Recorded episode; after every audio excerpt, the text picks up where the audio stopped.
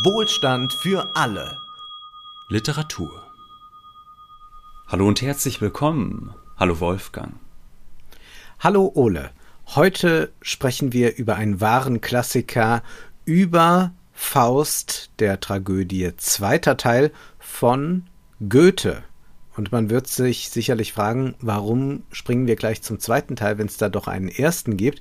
Nun, das liegt einfach daran, dass im ersten Teil Ökonomie kaum Thema ist, aber im zweiten Teil sehr wohl. Und wir sind im 19. Jahrhundert angekommen und die Frage wird dann auch sein, wird sich Goethe in irgendeiner Weise poetisch zum Kapitalismus verhalten?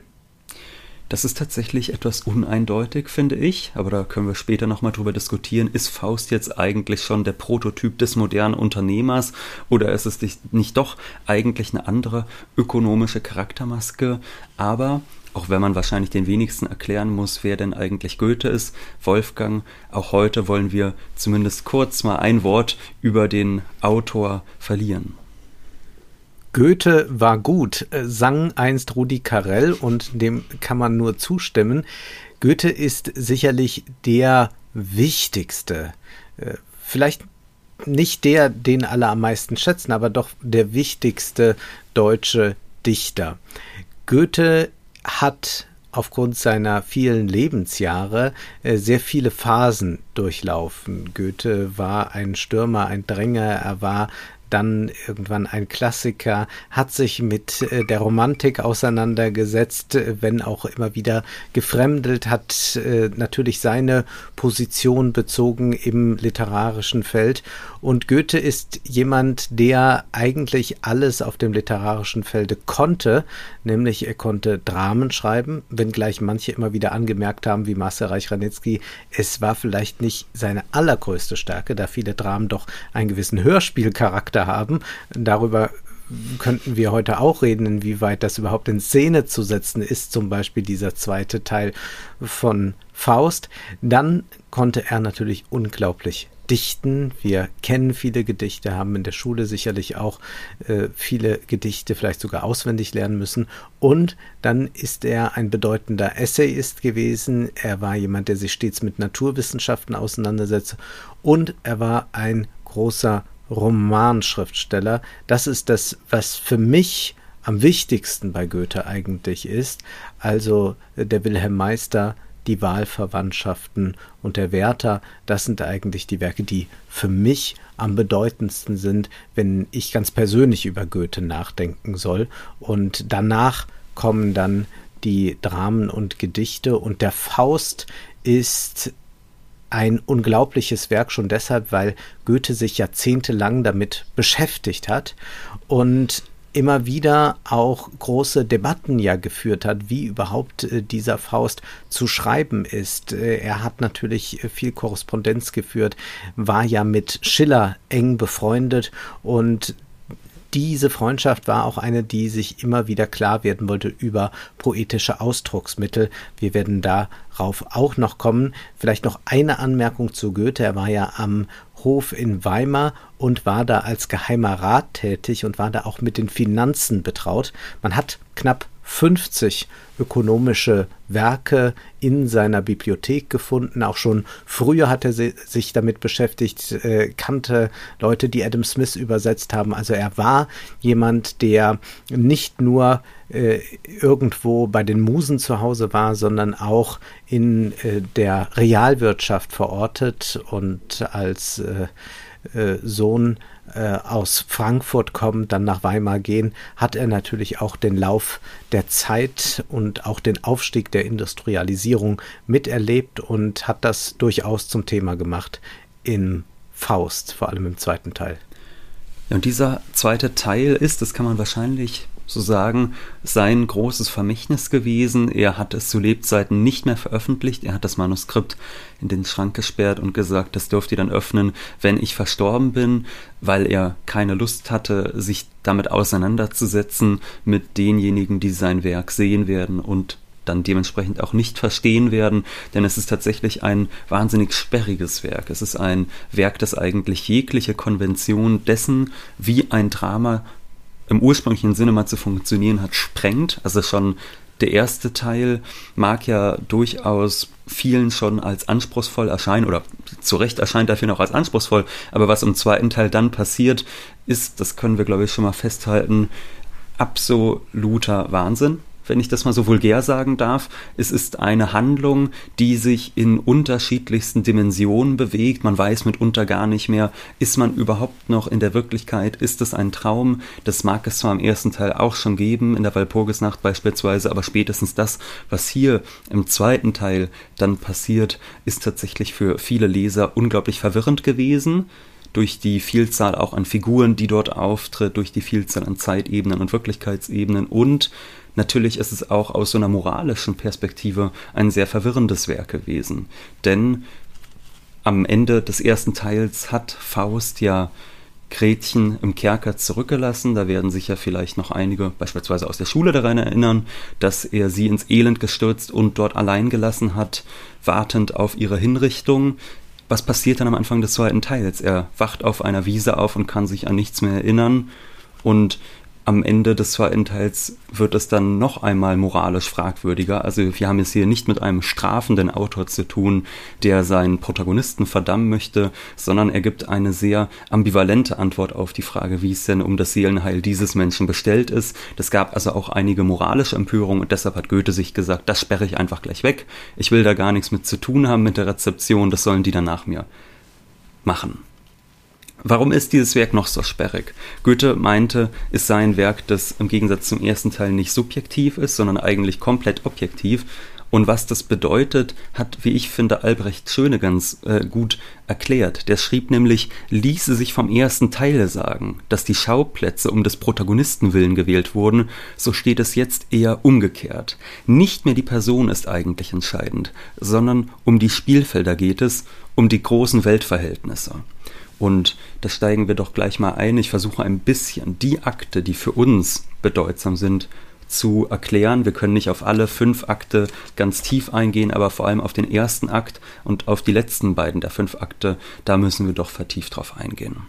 Im ersten Akt erwacht Faust ohne Erinnerungen und findet sich dann bald in der kaiserlichen Pfalz am Hof ein, wo Mephisto ist, er ist mittlerweile Hofner des Kaisers und überzeugt diesen, um die Staatsfinanzen, um die es hundsmiserabel steht, um die zu sanieren, dass er Papiergeld einführen soll, um sich selbst zu entschulden.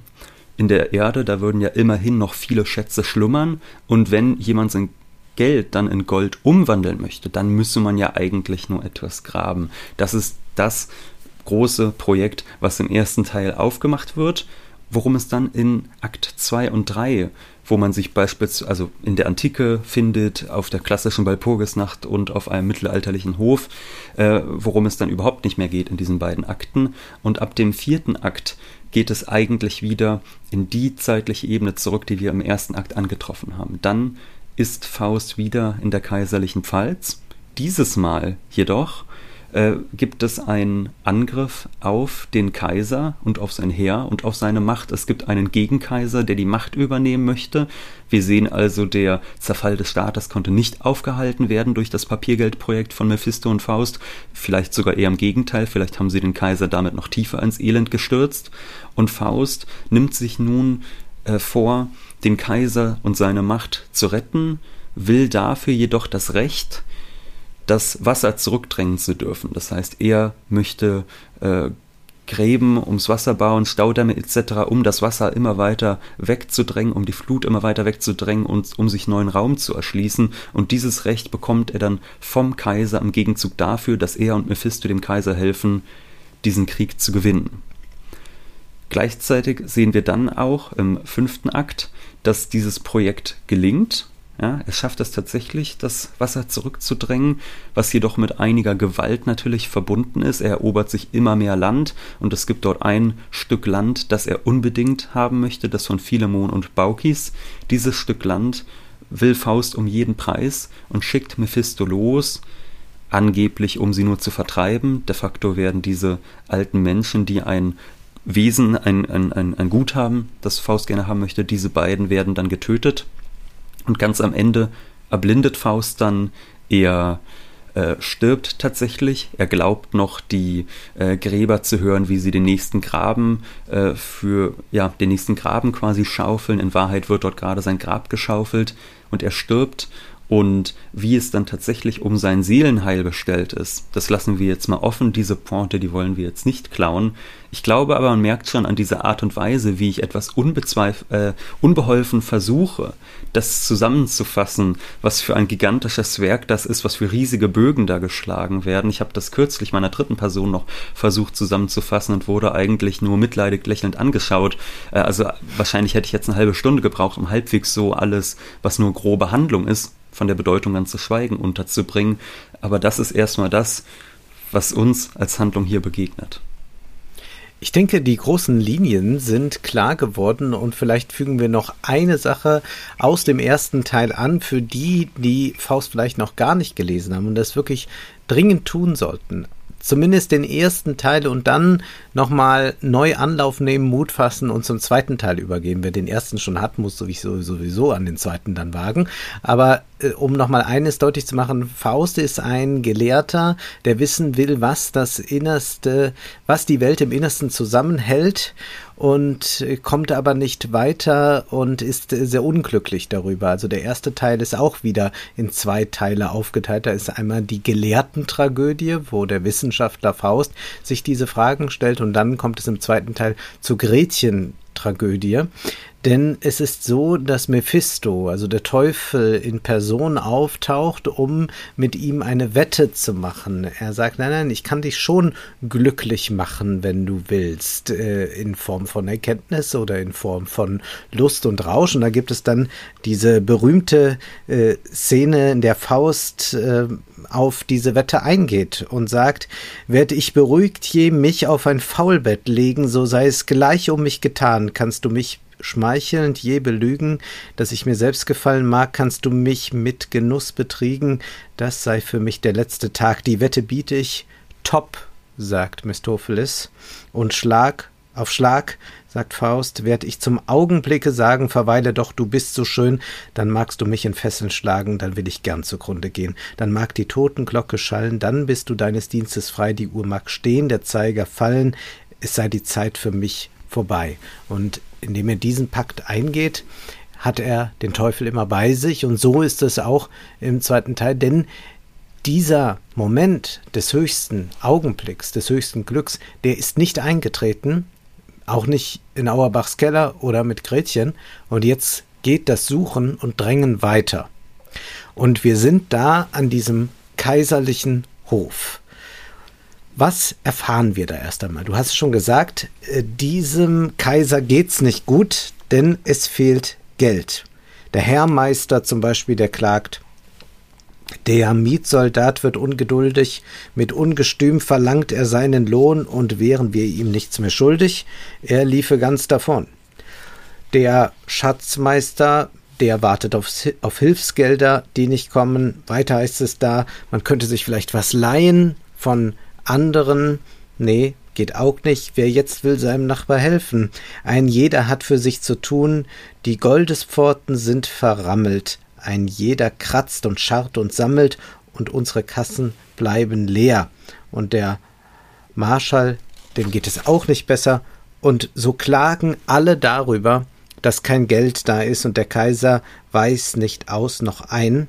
Und dann wendet sich der Kaiser in seiner Verzweiflung an Mephisto, sag, weißt du, Narr, nicht auch noch eine Not?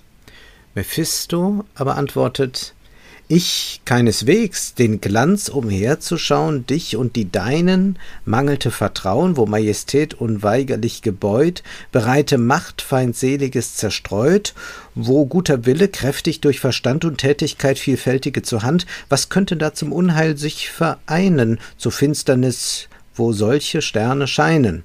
Und man ist erst einmal verwundert, wie kann es sein, dass Mephisto da gar nicht trüb sieht. Und dann sagt er dem dies, dem das, hier aber fehlt das Geld. Vom Estrich zwar ist es nicht aufzuraffen, doch Weisheit weiß, das Tiefste herzuschaffen, in Bergesadern Mauergründen ist Gold gemünzt und ungemünzt zu finden, und fragt ihr mich, wer es zutage schafft, begabten Manns Natur und Geisteskraft. Er verweist also in diesem Moment auf die Bodenschätze des Landes und sagt, naja, eigentlich müsste doch Geld da sein. Das ist doch da an der Erde, man müsste es nur mal hervornehmen. Und das stimmt erstmal den Kaiser schon etwas friedlicher. Aber wir erleben ja dann, dass es nicht darum geht, dass Mephisto jetzt einfach anfängt, eine Mine zu bauen und sagt, jetzt holen wir mal das ganze Gold daraus, sondern er macht hier etwas anderes, etwas sehr Modernes. Ja, da möchte ich auch gleich noch drauf kommen, was eigentlich Mephisto für einen Trick anwendet. Ich fand aber, du hast eine Stelle überlassen, äh, ja, übersprungen quasi vom Marschalk, die nicht ganz unwichtig ist, wo er nämlich noch einmal erklärt, dass eigentlich den Köchen dass da nichts mehr da ist, dass der Weinkeller leer ist, weil alles versoffen worden ist. Wir sehen hier also, wir haben einen Hof, der ist ganz und gar unproduktiv und der hat eigentlich auch nichts mehr, wovon er zehren kann. Und das Einzige, was er irgendwie noch versuchen kann, ist, sich eben weiter zu verschulden, um irgendwie noch den Konsum auf Kosten des Volkes dann am Leben zu halten. Und dann heißt es dort, nun soll ich zahlen, alle lohnen, der Jude wird mich nicht verschonen, der schafft Antizipationen, die speisen Jahr um Jahr voraus. Die Schweine kommen nicht zu Fette, verpfändet ist der Pfühl im Bette und auf den Tisch kommt vorgegessen Brot. Was hier also mit dem Juden gemeint ist, der ihn nicht verschonen wird, ist natürlich der Geldverleiher. Wir haben das ja da schon in zwei Folgen erklärt, dass es eben im Mittelalter tatsächlich so war, dass äh, in christlichen Ländern Christen nicht gegen Zinsen Geld verleihen durften, weshalb es oftmals Juden zugefallen ist, diesen Beruf zu ergreifen. Und wir sehen ja also einen Hof, der komplett unproduktiv ist, der nur noch, äh, also eigentlich aus dem letzten Loch pfeift und der jetzt davon abhängig ist, äh, sich Geld zu leihen, wohlwissend aber auch, das heißt ja, der schafft Antizipationen, wohlwissend aber auch, dass natürlich in Zukunft die Zinsen immer weiter steigen werden, dass man sich immer weiter da rein verschuldet. Und das ist ja etwas, was historisch auch ganz genauso war. Ja, das äh, haben wir zum Beispiel auch gesehen, als wir gesprochen hatten über äh, Der Geldverleiher von Catherine Gore, da hatten wir das ja auch, mhm. dass wir quasi so ein Großbürgertum oder auch noch Aristokraten hatten, die sich verschulden bei Geldverleihern, eben weil sie keine produktiven Unternehmer sind, sondern noch von altem Reichtum so schmarotzen. Und das ist eigentlich das, was hier auch an diesem Hof sofort zu finden ist. Das heißt, genau deshalb ist natürlich auch dieser Versuch, dort in diese Ökonomie ein Papiergeld einzuführen, so wahnsinnig waghalsig. Denn Mephisto sagt jetzt ja, du hast doch da unten dein Gold. Und wenn jemand möchte, dass seine Scheine, die du ihm da druckst, in dieses Gold eingelöst werden, dann sagt ihm einfach, kommt schon irgendwann und dann gräbt man ein bisschen und und und. Das wird alles, was das eigentlich wirklich ökonomisch bedeutet, das wird alles weggeschoben, so gedanklich, und gesagt, dieses Papiergeld kann uns retten. Nur dieses Papiergeld wird jetzt nicht genutzt, um es zu schaffen, dass quasi eine neue Ökonomie entsteht, ja, dass ein wirklicher Kapitalismus dort entsteht. Also dafür wird dieser technologische Fortschritt nicht genutzt, sondern eigentlich rennen alle nur fort, versuchen das Papiergeld gegen Gold einzutauschen und weiter zu verkonsumieren. Und genau deshalb geht das Ganze natürlich auch schief. Mhm. Nun ist der Kaiser der Souverän und das ist ja nochmal eine andere Ausgangslage als die Aristokraten, die Catherine Gore schildert in ihrem mhm. Roman, mhm. sondern wir haben es ja hier mit jemandem zu tun, der tatsächlich Geld drucken kann, um das jetzt mal ganz modern zu sagen. Und es stimmt, dass die unproduktiv sind, aber ich weiß gar nicht, ob das generell so sein müsste. Also wenn wir mal über diese Golddeckung reden, die wird ja hier versprochen. Mhm. Also was Mephisto tut, ist nicht einfach zu sagen, wir produzieren Scheine und die müssen keinen Wert mehr, keinen intrinsischen haben, sondern der Wert der Scheine ist nur ausgelagert in der Form, dass Gold im Boden steckt und man müsste es nur hervorholen und dann hätte man es ja und deswegen ist der Kaiser reich. Es ist aber doch so, dass wir hier ein bisschen in Frage stellen müssen, ob wir tatsächlich bei dieser Logik so bleiben müssen mit dem äh, die Frage der, der Golddeckung. Also haben wir nicht hier bei Mephisto es eigentlich mit einem äh, modernen Zentralbanker zu tun, der verstanden hat, dass Geld einfach eine ganz gute Infrastruktur ist und damit kann man wieder etwas beleben und in Gang setzen. Und ja, das wird zwar jetzt so gerechtfertigt mit Golddeckung, das würde man heute in dieser Weise nicht mehr machen, aber an sich funktioniert es ja dann schon mal ganz gut. Das heißt dann 10, 30, 50, 100 sind parat. Ihr denkt euch nicht, wie wohl's dem Volke tat. Seht eure Stadt sonst halb im Tod verschimmelt, wie alles lebt und Lust genießend wimmelt, ob schon dein Name längst die Welt beglückt, man hat ihn nie so freundlich angeblickt, so sagt man dem Kaiser. Auch äh, der Marschak ist begeistert. Das heißt, wir haben es ja jetzt schon mit einer florierenden Wirtschaft zu tun, die aber hauptsächlich, da gebe ich dir recht, eine konsumierende ist. Also dass äh, jetzt generell produziert wird, mehr produziert wird. Das ist aus dem Text nicht ersichtlich, aber wir haben ja schon äh, zumindest eine äh, andere Form der äh, Gesellschaft, die jetzt durch dieses Geld, das ihr zuteil wird, einen gewissen Wohlstand und auch einen gewissen Konsum erlebt, auch offenbar auf dem Dienstleistungssektor, um es mal so zu nennen. Denn äh, Mephisto schildert ja dann auch, wie das dann läuft, wenn das ganze Geld da ist. Er sagt, wer die Terrassen einsam abspaziert, gewahrt die schönste herrlich aufgeziert, ein Aug verdeckt vom stolzen Faunwedel, sie schmunzelt uns und blickt nach solcher Schädel und Hodka als durch Witz und Redekunst vermittelt sich die reichste Liebesgunst. Man wird sich nicht mit Börs und Beutel plagen, ein Plättchen ist im Busen leicht zu tragen, mit Liebesbrieflein paart's bequem sich hier, der Priester trägt's andächtig im Brevier, und der Soldat, um rascher sich zu wenden, erleichtert schnell den Gürtel seiner Lenden. Die Majestät verzeihe, wenn ins Kleine das hohe Werk ich zu erniedern scheine. Also Prostitution äh, kommt in Gang. Und wir haben hier zugleich eine Kritik an dieser Gelddruckerei, die moralisch aufgeladen wird, was uns ja durchaus erinnert an viele, die jetzt äh, darüber klagen, dass die Geldmenge zu groß ist, weil dann ja auch gerne so etwas aufgezeigt wird von, äh, das ist äh, das Zeichen einer unmoralischen Gesellschaft, äh, die nur noch äh, konsumiert, hedonistisch ist. Ja klar, so wird der Faust 2 natürlich dann auch gerne interpretiert. Also gerade heutzutage wird dann gerne nochmal die Schreckgespenst von Mephisto aufgerufen, um zu sagen, auf gar keinen Fall Geld drucken. Nur würde ich dir mal widersprechen, ich würde ja nicht sagen, dass wir es damit mit einer florierenden Wirtschaft zu tun haben. Wir haben es da mit Leuten zu tun, die Zettelchen in die Hand gedrückt bekommen, die dann damit losrennen. Das ist ja einfach nur, dass das beschrieben wird. Die laufen damit jetzt wie wild los und wollen es einlösen und was kaufen. Was dann aber wirklich damit passiert, darüber erfahren wir ja gar nichts mehr.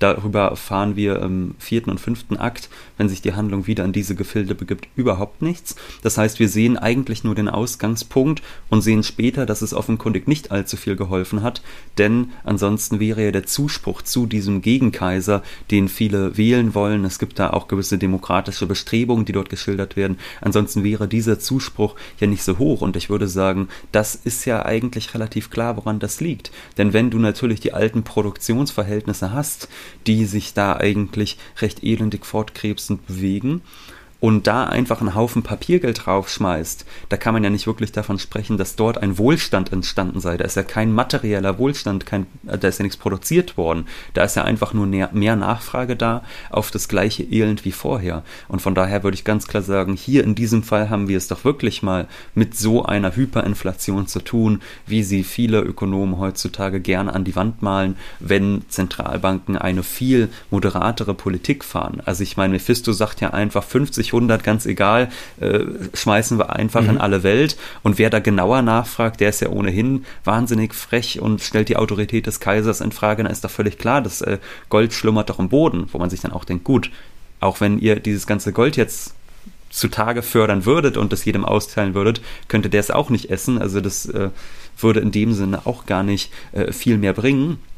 Und ähm, da, da würde ich sagen, ist eigentlich die Katastrophe fast schon vorprogrammiert und ich weiß dann gar nicht, wie das zu deuten ist. Also ob das nun ein großer Streich sein soll, den Mephisto dort dem Kaiser spielt, vielleicht sogar schon weit vorausblickend, um den Kaiser in Bedrängnis, in Abhängigkeiten zu bringen, damit er dann später Faust das Recht gewähren kann, so viel Land dem Meer abzutrotzen, wie er will. Aber wie ein wirklich guter Plan wirkt das jedenfalls nicht. Zumindest finde ich, dass auch die Art und Weise, wie Mephisto dieses Projekt bewirkt, alles andere als vertrauenserweckend ist. Da heißt es, ein solch Papier an Gold und Perlen statt ist so bequem, man weiß doch, was man hat. Man braucht nicht erst zu markten noch zu tauschen, kann sich nach Lust in Lieb und Wein berauschen.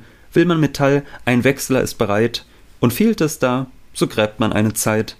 Pokal und Kette wird amortisiert und das Papier, äh, Pokal und Kette wird verauktioniert und das Papier sogleich amortisiert, beschämt den Zweifler, der uns frech verhöhnt, man will nichts anders, ist daran gewöhnt. So bleibt von nun an allen Kaiserlanden an Kleinod, Gold, Papier genug vorhanden. Und ich würde sagen, insbesondere in diesem Satz, ähm, und fehlt es da so gräbt man eine Zeit, da merkt man doch schon, dass irgendwas an diesem Projekt nicht ganz stimmig ist.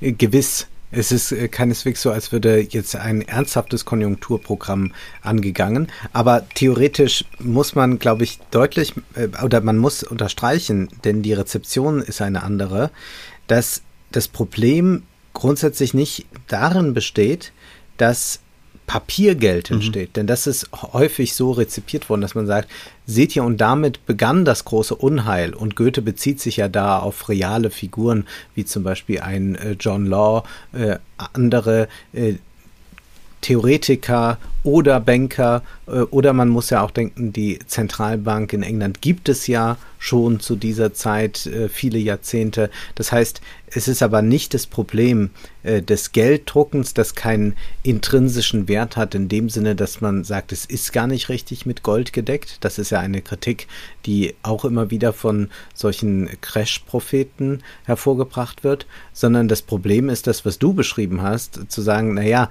wir können jetzt dieses Geld drucken, aber wenn ihr einfach so weiter wirtschaftet wie bisher, also eigentlich in den feudalen Verhältnissen bleibt, nur mit jetzt mehr Geld, dann tut sich natürlich nichts und dann geht das eine Weile gut und auf dem Dienstleistungssektor ist es dann noch am einfachsten, dieses Geld auszugeben und das ist nun mal Schankwesen, Prostitution und so weiter. Ja, das floriert ja tatsächlich hier.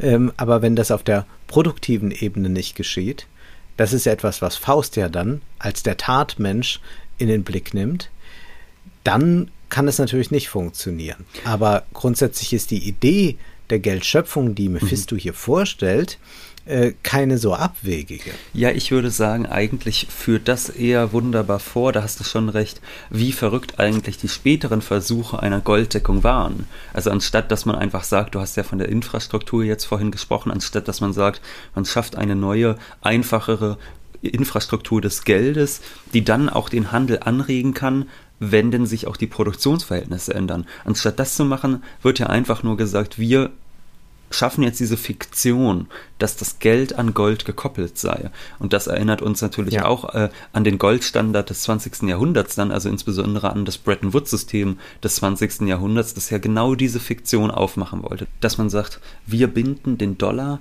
an das Gold, also für so und so viel Dollar bekommt man eine Feinunze Gold. Und dass dann wiederum die globalen Währungen in relativ festen Wechselkursen an den Dollar gebunden sind, sodass eigentlich alle Währungen so etwas wie einen intrinsischen Wert, wie man sagt, haben sollten, indem sie quasi an den Dollar gebunden sind, was natürlich eher schlecht funktioniert. Wir haben schon oft erklärt, Kapitalismus verträgt sich schlecht mit einer deflationären Währung, aber wenn man natürlich eine begrenzte Ressource hat, und sein Geld an diese Ressource knüpfen möchte, dann ist natürlich auch keine unendliche Geldschöpfung möglich. Das ist quasi der Widerspruch von Bretton Woods, an dem das dann ja auch am Ende gescheitert ist, dass die US-Regierung es eben nicht geschafft hat, permanent auch international den Goldwert stabil zu halten und damit quasi an den Dollar zu koppeln, weshalb das dann in den 70er Jahren dieses Experiment eingestellt wurde. Und eigentlich ist das, was Mephisto macht, eine gewisse Vorwegnahme dieser Irrationalität, denn man könnte ja eigentlich auch, wie du eben schon sagtest, ein Papiergeld schaffen als ähm, ja, als Struktur, als ähm, ja, technischen Fortschritt quasi, um den Handel anzuregen, um mehr Wirtschaftsleben zu ermöglichen, was aber eben natürlich auch erfordern würde, dass die Produktionsverhältnisse sich ändern. Wenn alle genauso produzieren wie vorher, in denselben Zünften, in denselben Schranken produzieren und man wirft da einfach nur Geld drauf, dann hilft das natürlich keinem. Was ja so erstaunlich an diesem Werk ist, dass es im 19. Jahrhundert entsteht und die bürgerliche Gesellschaft eigentlich nicht vorkommt, und doch ist es ein Stück über die bürgerliche Gesellschaft. Es ist etwas ganz Ungeheuerliches. Denn was Goethe ja hier macht, ist, Allegorien zu schaffen. Und eigentlich war in der bürgerlichen Dichtung die Allegorie ein bisschen verschrien. Das war nicht das, was man eigentlich wollte, sondern die bürgerliche Literatur will jetzt zeigen, was da ist, will nah an die Sachen rangehen, will das nicht nochmal allegorisch äh, so ummünzen, dass man es erst wieder dechiffrieren muss. Und Goethe macht das aber trotzdem. Und Goethe selbst hat aber früher auch, äh, weiß man, äh, gerade diese allegorische Erzählweise kritisiert und entscheidet sich jetzt bewusst äh, dafür. Und man fragt sich natürlich, warum macht er das? Und das haben nicht nur wir uns gefragt, sondern zum Beispiel auch der Literaturwissenschaftler Heinz Schlaffer, der hat eine sehr berühmte Studie geschrieben, Faust, zweiter Teil, die Allegorie des 19. Jahrhunderts. Und der weist auf etwas sehr Erstaunliches hin, nämlich sagt er, Goethe hat die moderne Welt erlebt und wusste nicht so recht, die einzuordnen. Und dann wird hier ein Brief an Schiller zitiert. Wir sind jetzt am Ende des 18. Jahrhunderts. Goethe ist wieder mal in Frankfurt unterwegs und wundert sich. Bis jetzt habe ich nur zwei solcher Gegenstände gefunden. Den Platz, auf dem ich wohne, der in Absicht seiner Lage und alles dessen, was darauf vorgeht, in einem jeden Momente symbolisch ist, und den Raum meines großväterlichen Hauses, Hofes und Gartens, der aus dem beschränktesten patriarchalischen Zustande, in welchem ein alter Schultheiß von Frankfurt lebte, durch klug unternehmende Menschen zum nützlichsten Waren- und Marktplatz verändert wurde wurde. Die Anstalt ging durch sonderbare Zufälle bei dem Bombardement zugrunde und ist jetzt größtenteils als Schutthaufen noch immer das Doppelte dessen wert, was vor elf Jahren von den gegenwärtigen Besitzern an die meinigen gezahlt worden war. Insofern sich nun denken lässt, dass das Ganze wieder von einem neuen Unternehmer gekauft und hergestellt werde, so sehen Sie leicht, dass es in mehr als einem Sinne als Symbol vieler tausend anderen Fälle in dieser gewerbreichen Stadt besonders vor meinem Anschauen dastehen muss das klingt jetzt vielleicht für nicht so Goethe-Geübte etwas merkwürdig. Was will er uns da eigentlich mitteilen? Naja, er beobachtet den Wandel der Stadt und dieser Wandel vollzieht sich rasend schnell. Unternehmertum entsteht, vom Marktplatz ist die Rede. Das Grundstück ist plötzlich ein Spekulationsobjekt. Selbst wenn da ein Schutthaufen drauf ist, ist es mehr wert als noch äh, vor elf Jahren, als ein Haus noch dort stand. Und Goethe ist sich gar nicht sicher, wie kann er das fassen. Und er spricht hier von Symbol. Und Schiller weist ihn dann darauf im Brief zurecht, naja, das ist eigentlich nicht Symbol. Und das steht ja auch für alles, schreibt er ja selbst. Und dann, so ist auch die These von Heinz Schlaffer, kommt Goethe dazu, dass er irgendwie eine Form dafür finden muss, um so etwas in der Literatur zu schildern. Und dann entscheidet er sich für die Allegorie. Also er versucht mit dem Auftritt zum Beispiel antiker Figuren etwas zu veranschaulichen, nämlich den gesellschaftlichen Wandel in einer kapitalistischen Gesellschaft.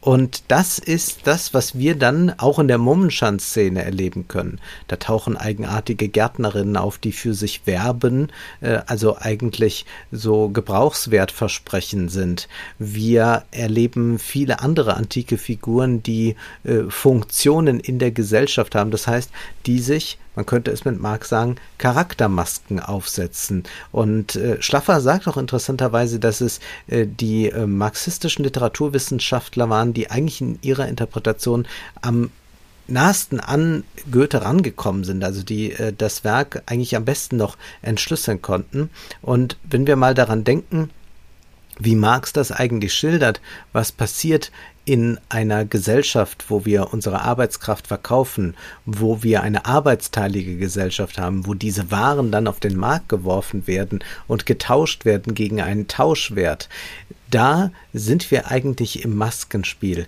da sind wir im Karneval zu Hause. Und das ist eine These, der Schlaffer hier in dieser Studie nachgeht. Und wenn ich noch eine einzige Sache äh, daraus vorlesen kann, die ganz entzückend ist, da heißt es, das Kapital, oberster Begriff und bestimmende Wirklichkeit einer warenproduzierenden Gesellschaft, ist eine handlungsfähige Abstraktion.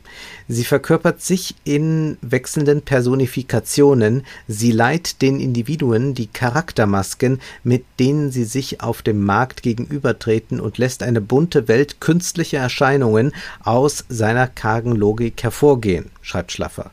Zugleich mit den verkörperten Abstraktionen entstehen die abstrakten Individuen, die bürgerliche Gesellschaft, von der die Philosophen und Künstler des 18. Jahrhunderts die endgültige Befreiung der konkreten Individualität erhofft hatten, gebiert Allegorien. Jetzt hast du ja schon die Mummenschanz auch angesprochen und da würde ich dann gleich mal dran anknüpfen. Die Mummenschanz ist ein großer Umzug, der stattfindet eben in der kaiserlichen Pfalz. Der Kaiser, der will eigentlich mit den Staatsgeschäften ohnehin wenig zu tun haben, dass dann vorher und nachher er von allen Seiten bedrängt wird, dass es Geld knapp ist und das Reich verfällt, das interessiert ihn eigentlich gar nicht. Er will nur die Mummenschanz abhalten lassen, er will den großen Festumzug und da kommt das eben, du hast es schon angesprochen, zu allerlei Bildern. Ja, man hat die Gärtnerinnen, die ihre Ware anpreisen, die die Blumen hochreihen, ähm, im Vorbeigehen. Man hat aber vor allem noch etwas, und zwar ist es dort so, dass der Kaiser selbst verkleidet auftritt als Pan und schon die ja, wie soll ich sagen, das, äh, das Regierungsdokument unterschreibt, mit dem später das Papiergeld geschaffen wird. Das heißt, in diese Fiktion hinein, in diese, in diese Mummenschanz hinein, wo er selbst sogar verkleidet ist, wird ihm dieses Dokument gereicht und er unterschreibt es und dort wird auch schon auf die Papiergeldschöpfung angespielt.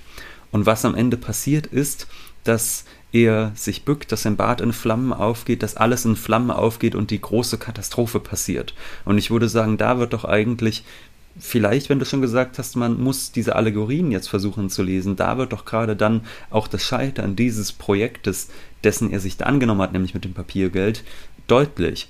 Und das wird, mhm. würde ich sagen, auch deutlich am Ende des Aktes, äh, wo äh, Mephisto dann den alten Narr trifft. Der alte Narr, der abgedankt hat, bevor Mephisto seinen Platz eingenommen hat und der dann nämlich gar nicht äh, seinen Augen zu trauen wagt, wenn man ihm sagt, hier hast du deine Geldscheine und die kannst du gegen Gold umtauschen. Und er macht das einzig Sinnvolle. Er sagt, heute Abend wiege ich mich im Grundbesitz. Soll heißen, er nimmt das Geld, er tauscht es schnellstmöglich gegen Gold um in der nächsten Wechselstube und kauft sich dafür Grundbesitz, denn damit entgeht er diesem, ja, diesem großen Feuer, wenn man so will, ja, dass quasi alles, was da geschaffen worden ist am Papiergeld in Luft sich auflöst. Er flieht in die Sachwerte und das ist ja ein Rezept, das sich in jeder Inflation natürlich bewährt hat. Wer Aktien, wer Häuser und so weiter besitzt, wer Sachwerte besitzt, der entgeht natürlich der Inflation, denn was da so an nominellen Papierscheinchen in der Wirtschaft herum äh, das ist dann natürlich relativ egal, wenn man Aktien oder Häuser besitzt.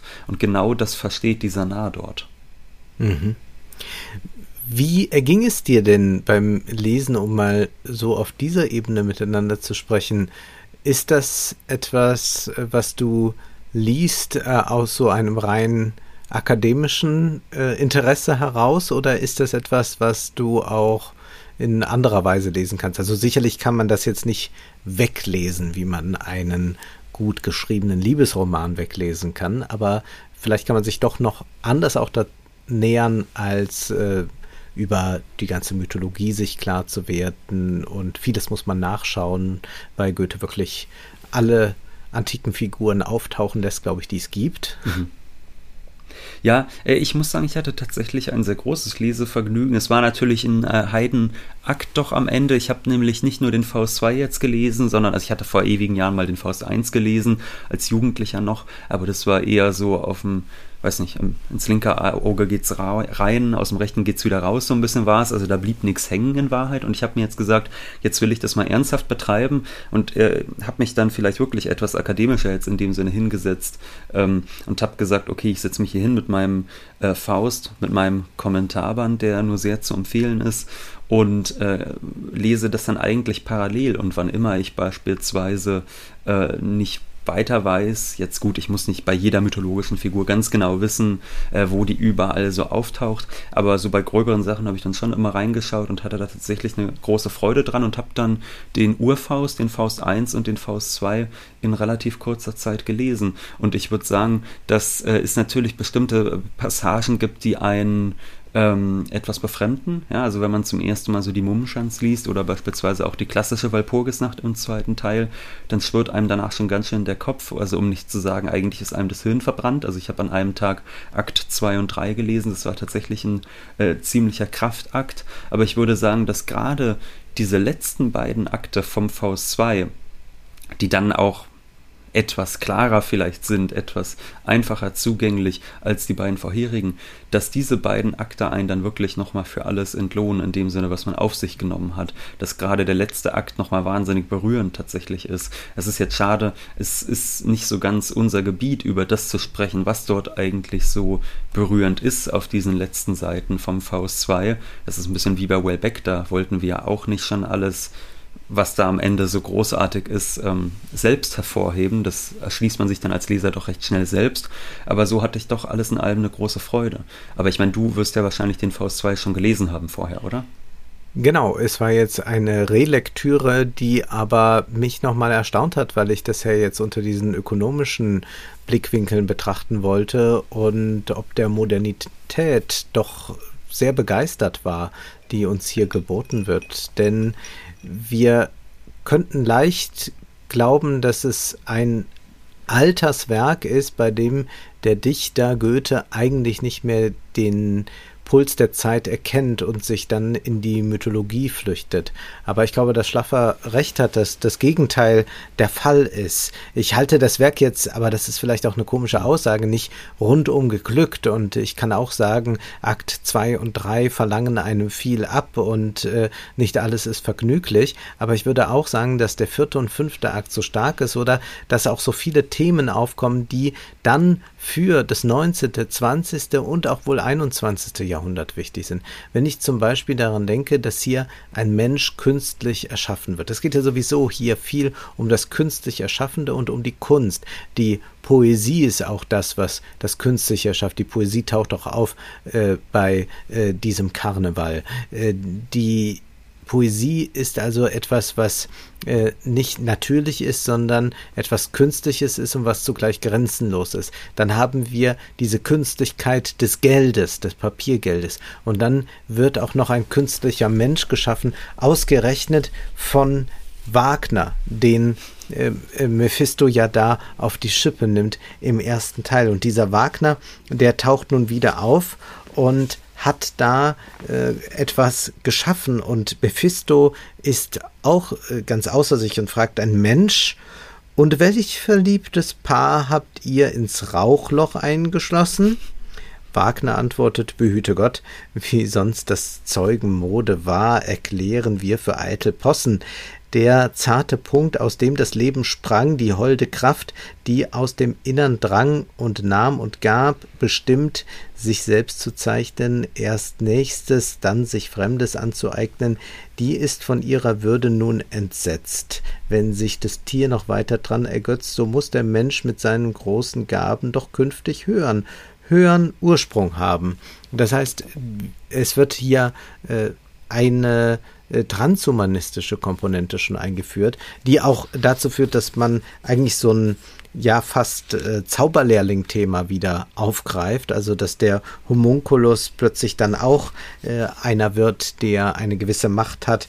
Äh, Mephisto sagt dann ja äh, einige Seiten später, Herr Vetter ist nicht zu verachten, am Ende hängen wir doch ab von Kreaturen, die wir machten, also diese Komponente, inwieweit können wir überhaupt beherrschen, was wir da so schöpfen? Und wenn wir das mal mit äh, dem Kapitalismus in Verbindung bringen, dann sehen wir plötzlich, wie unglaublich modern dieses Werk ist.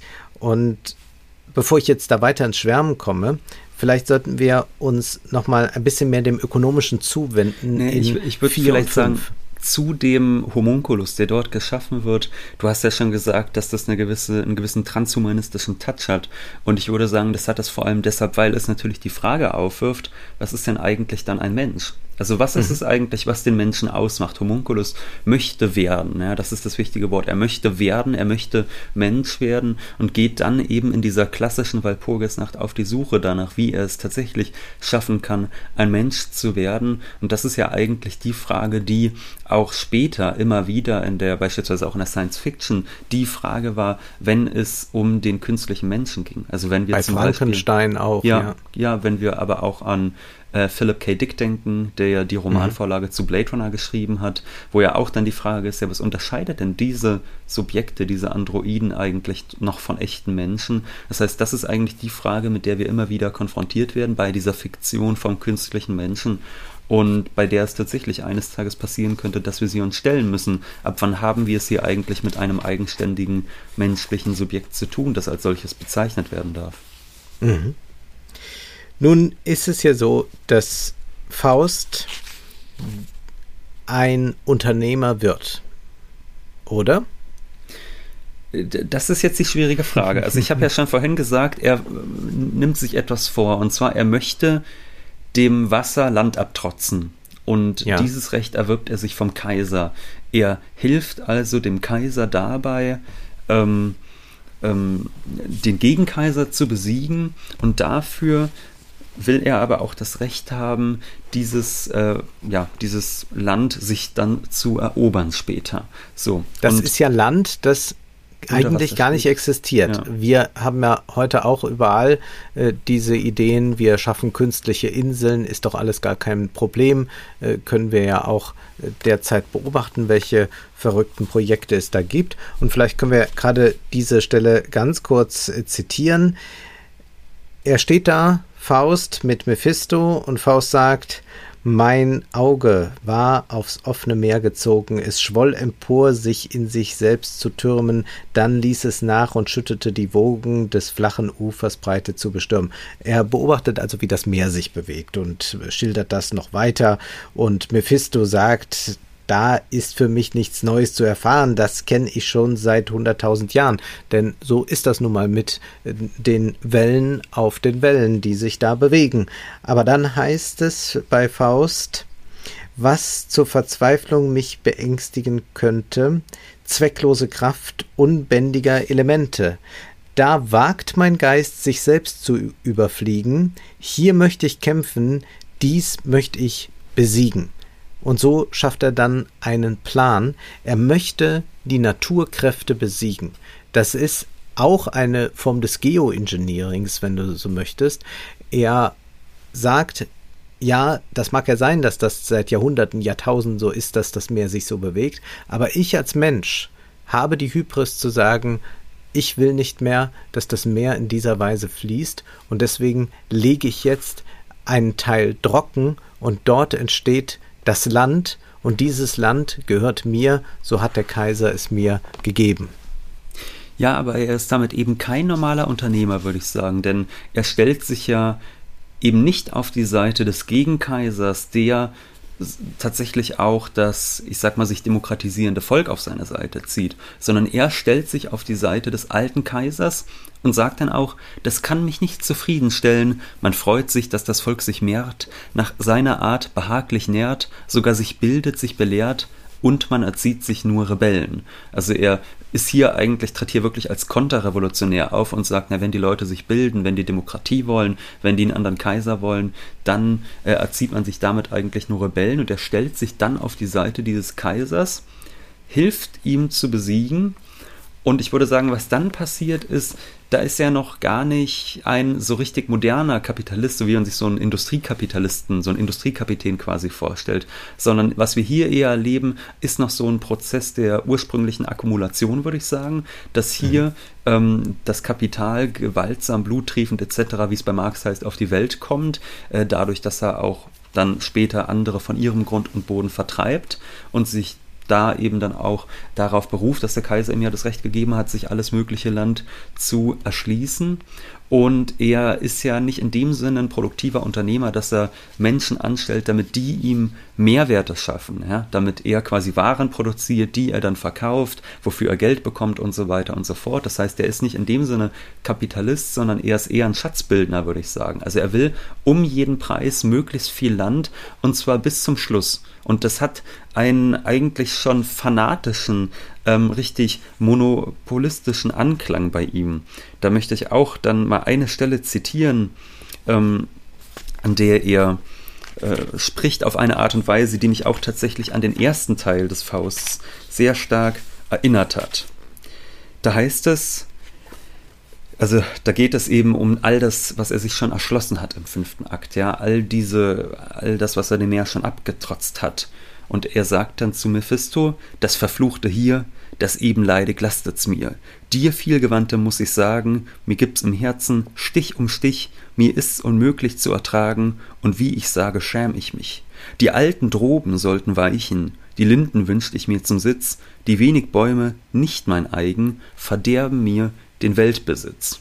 Also auf gut Deutsch, er kann fast, also er kann noch so unendlich reich sein und es reicht ihm einfach nicht. Seine Gier ist grenzenlos und er will das haben, aber ohne es einem rationalen Zweck zuzuführen, wie so ein moderner Kapitalist, sondern tatsächlich der Macht und des Besitzes willen.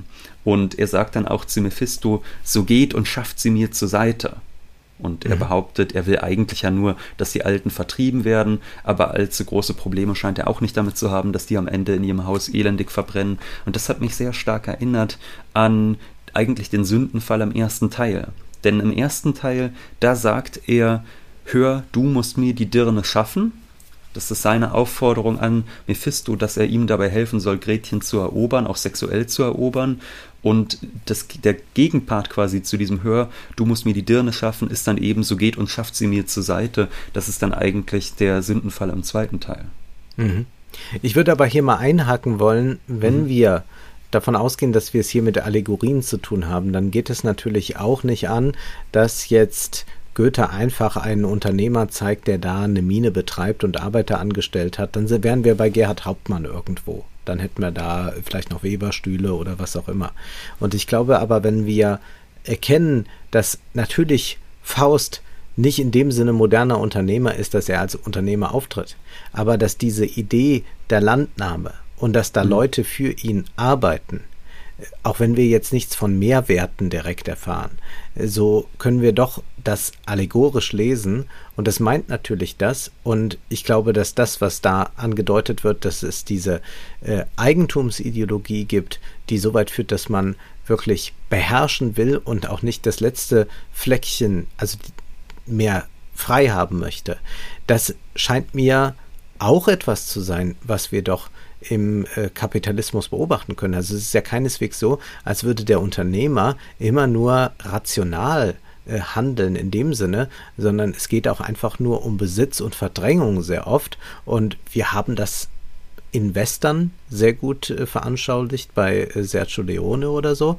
Und wir sehen das hier auch, dass da, und sei es auch nur die Hütte von Philemon und Bautzes, so sehr störend ist, dass man sagt, ich will alles besitzen. Und was wir hier ja haben, ist die äh, Selbstermächtigung bis zur Vergöttlichung eines Einzelnen, der glaubt, dass er, wenn er dies schafft, dass er dann so etwas wie Erlösung findet und dieses Selbstschaffen, sich dadurch verwirklichen, auf Kosten anderer, auf Kosten der Natur, das wird hier deutlich, und auf Kosten von Menschenleben und auf Kosten der eigenen Seele, das ist etwas, was ungeheuer modern ist und glaube ich schon allegorisch zu lesen ist für den modernen Unternehmer. Ich glaube, dass es eher die Beschreibung ist einer ich sag mal, Gesellschaft zwischen zwei Gesellschaften. Wir sehen die zerfallende alte Ordnung, die sehen wir ja eigentlich schon im ersten Akt, das wird ja ganz klar gemacht, es steht schlecht um den Kaiser, steht schlecht, äh, schlecht um seine Finanzen. Es wird dann auch eben später beschrieben, dass es gewisse Demokratisierungstendenzen gibt. Bei denen Faust ja selbst immerhin noch hilft, sie zurückzuschlagen. Also in dem Sinne ist er überhaupt nicht Bürger. Er erhält die aristokratische Ordnung noch, um eben an ihr zu schmarotzen, um sich von dieser Ordnung noch erstmal sein Eigentum zusprechen zu lassen. Und später braucht er den Kaiser dann natürlich nicht, denn der fünfte Akt, der spielt dann auch viele Jahrzehnte noch einmal später, nachdem er sich das eben alles schon erschlossen hat.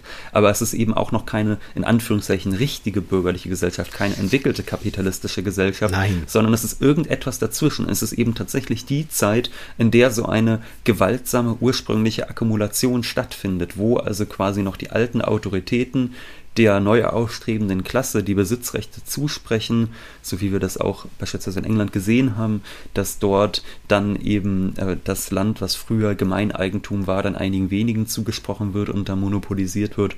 Und das ist eigentlich, würde ich sagen, das, was wir hier erleben können. Das ist eher ein Prozess, dessen Ende da aber noch nicht ganz äh, sichtbar und greifbar wird und das vielleicht Goethe auch so noch nicht sehen und greifen konnte, weil ja die Industrialisierung und die bürgerliche Gesellschaft sich dann noch in einem relativ frühen Stadium befanden. Ich meine, klar, man hatte 1789 die Französische Revolution, aber dann bis Mitte des 19. Jahrhunderts ist es dann ja auch erstmal so, dass in vielen Staaten da nichts weiter passiert, also dass auch in Deutschland keine bürgerliche Gesellschaft oder so entsteht.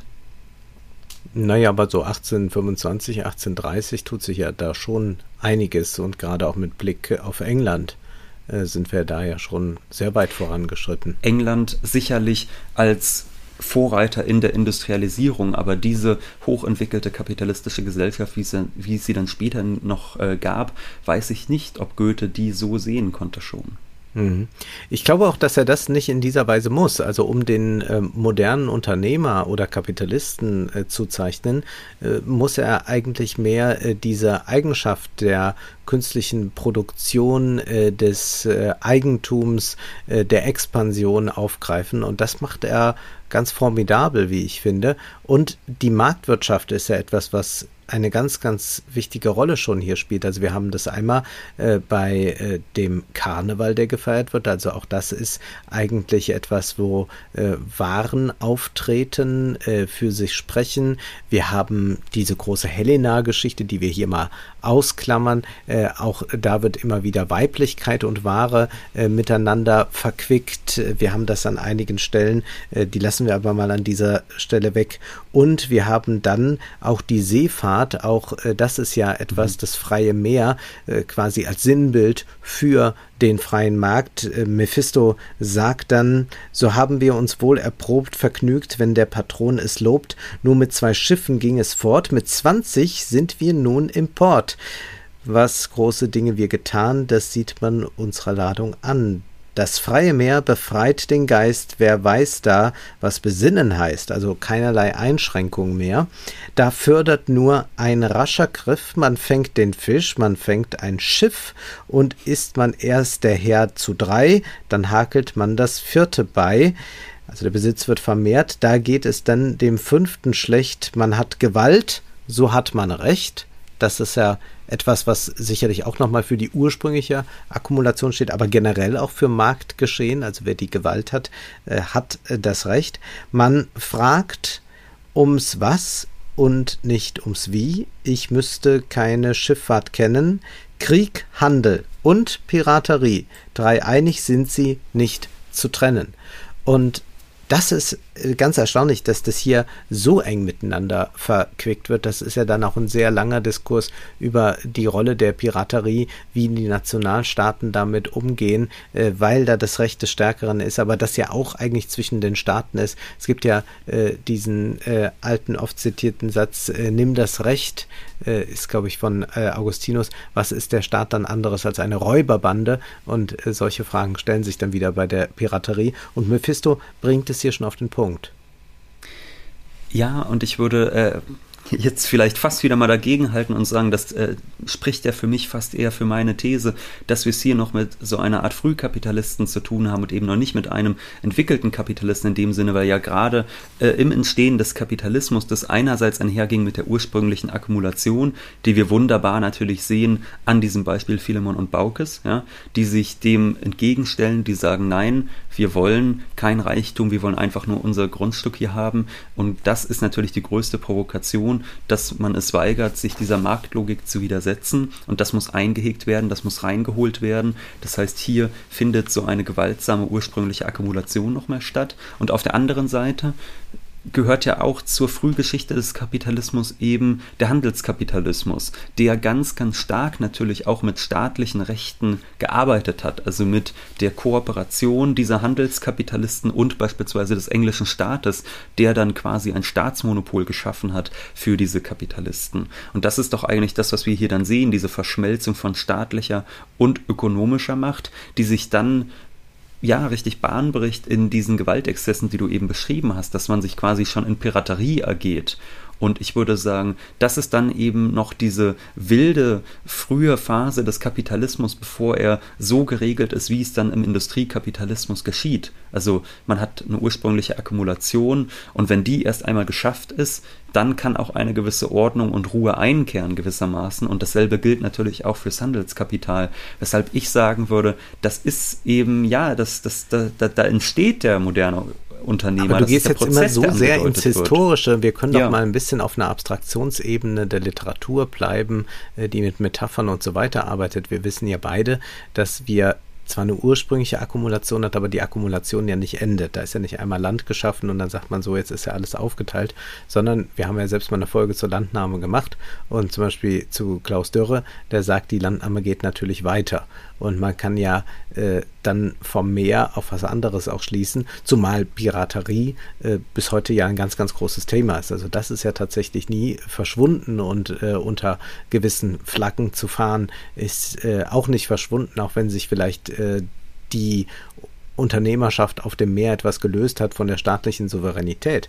Und dennoch, glaube ich, können wir auf so einer abstrakteren Ebene äh, sehr gut zeigen hier, dass es um das moderne Wirtschaften geht. Das mag jetzt natürlich ist das noch nicht 20. Jahrhundert, mhm. weil es auch im 19. Jahrhundert ist. Aber ich glaube, dass wir uns äh, ein bisschen davon lösen sollten, wie konkret äh, historisch was jetzt schon wo ist, weil wir dann, glaube ich, sehr schnell äh, dazu übergehen, auch Literatur nur noch so als eine Alternative äh, zum Geschichtsbuch zu lesen. Aber ich finde, dass Goethe hier immens viel mitliefert, auch um den Kapitalismus oder das Unternehmertum oder das, den ganzen Start-up-Kult des 21. Jahrhunderts zu erleben. Also wenn wir von, von, von Faust immer wieder diese Idee vorfinden, dass er jetzt äh, was, was schaffen muss, also dass er ja schon im ersten Teil sagt, am Anfang ist nicht das Wort, sondern die Tat, als er die Bibel übersetzen will. Und dieses Machen, Machen, Machen, also das, was äh, in der Startup-Branche so ist, jetzt mal Ärmel hoch und so, das ist hier schon so stark angelegt. Da würde ich sagen, müssen wir dieses historisch, diese historische Schlacke, die da mitunter noch ist und die natürlich ein bisschen mehr noch ins Feudale hineinreicht als ins Hochindustrialisierte, glaube ich, die sollten wir eher ein bisschen wegschieben, um den Blick frei zu bekommen auf das, äh, wie das Werk heute zu uns spricht. Naja, zumindest würde ich dir dazu stimmen, dass natürlich hier auch neben dem, was da historisch aufgemacht wird, also ursprüngliche Akkumulation, Handelskapital etc., dass natürlich sehr entscheidend die Charakterzüge sind oder die, die Psychologie dieses Mannes, was er sich eigentlich glaubt, was seine Aufgabe ist. Ja? Also er sagt ja, du hast es eben vorhin schon vorgetragen, eigentlich, er will der Natur da etwas äh, abtrotzen. Ja? Also er will, dass diese Naturgewalt bändigen, er will sie besiegen, er will sie sich untertan machen. Das heißt, es wird er eigentlich schon als so ein großes Zivilisationsprojekt angekündigt. Und der Ruhm, so sagt er auch an anderer Stelle, der ist ihm nichts. Am Ende heißt es dann auch, er möchte Raum für Millionen schaffen und wolle dann auch unter diesen freien Menschen sein. Das heißt, er schafft hier ein unglaublich gewaltsames Projekt, von dem erst einmal niemand profitiert als er. Und Ganz behauptet richtig, ja. aber die gesamte Zeit über, das sei eigentlich ein gigantisches Wohlfahrtsprojekt für die gesamte Menschheit. Und wenn er erstmal noch das letzte Grundstück da tatsächlich hat, dann wird äh, die Welt erstrahlen. Wenn jetzt sein neuer Kanal noch fertig gebaut wird, dann werden die Millionen äh, Menschen um ihn herum leben in Freiheit und was weiß ich. Das heißt, dieser Größenwahn, würde ich sagen, das ist tatsächlich ja etwas auch, was natürlich sehr stark in so modernen Start-up-Kulturen existiert. Also dass da immer so auf ein, ich sag mal, teleologisches Ziel verwiesen wird, da muss man irgendwie hinkommen und dann wird es allen gut gehen und genauso, was weiß ich, wird wahrscheinlich auch in Elon Musk seine großen Missionen für die Menschheit rechtfertigen, ob es jetzt äh, der Weg ins All sei oder der Weg zur Meinungsfreiheit am Ende des Tages ist alles, was er sich da untertan macht, doch nur ein Dienst am Volke. Und deshalb bin ich jetzt sehr dafür, dass wir noch etwas im Dialog lesen. So wie ja, im Unterricht früher. Und zwar äh, die Szene im Palast, also fünfter Akt, äh, wenn äh, der höchste Augenblick für Faust gekommen scheint. Und ich würde da anfangen mit Mephisto. Man spricht, wie Du musst mir schon den Vers gab. sagen, Wolfgang. Der Vers, das ist äh, 11.560. Man ja. muss also schon ein bisschen ja, hab ich zur Hand, ja. weit voran. Und da sagt Mephisto halblaut, und ich spreche natürlich Mephisto und du sprichst Faust. Man spricht, wie man mir Nachricht gab, von keinen Graben, doch vom Grab.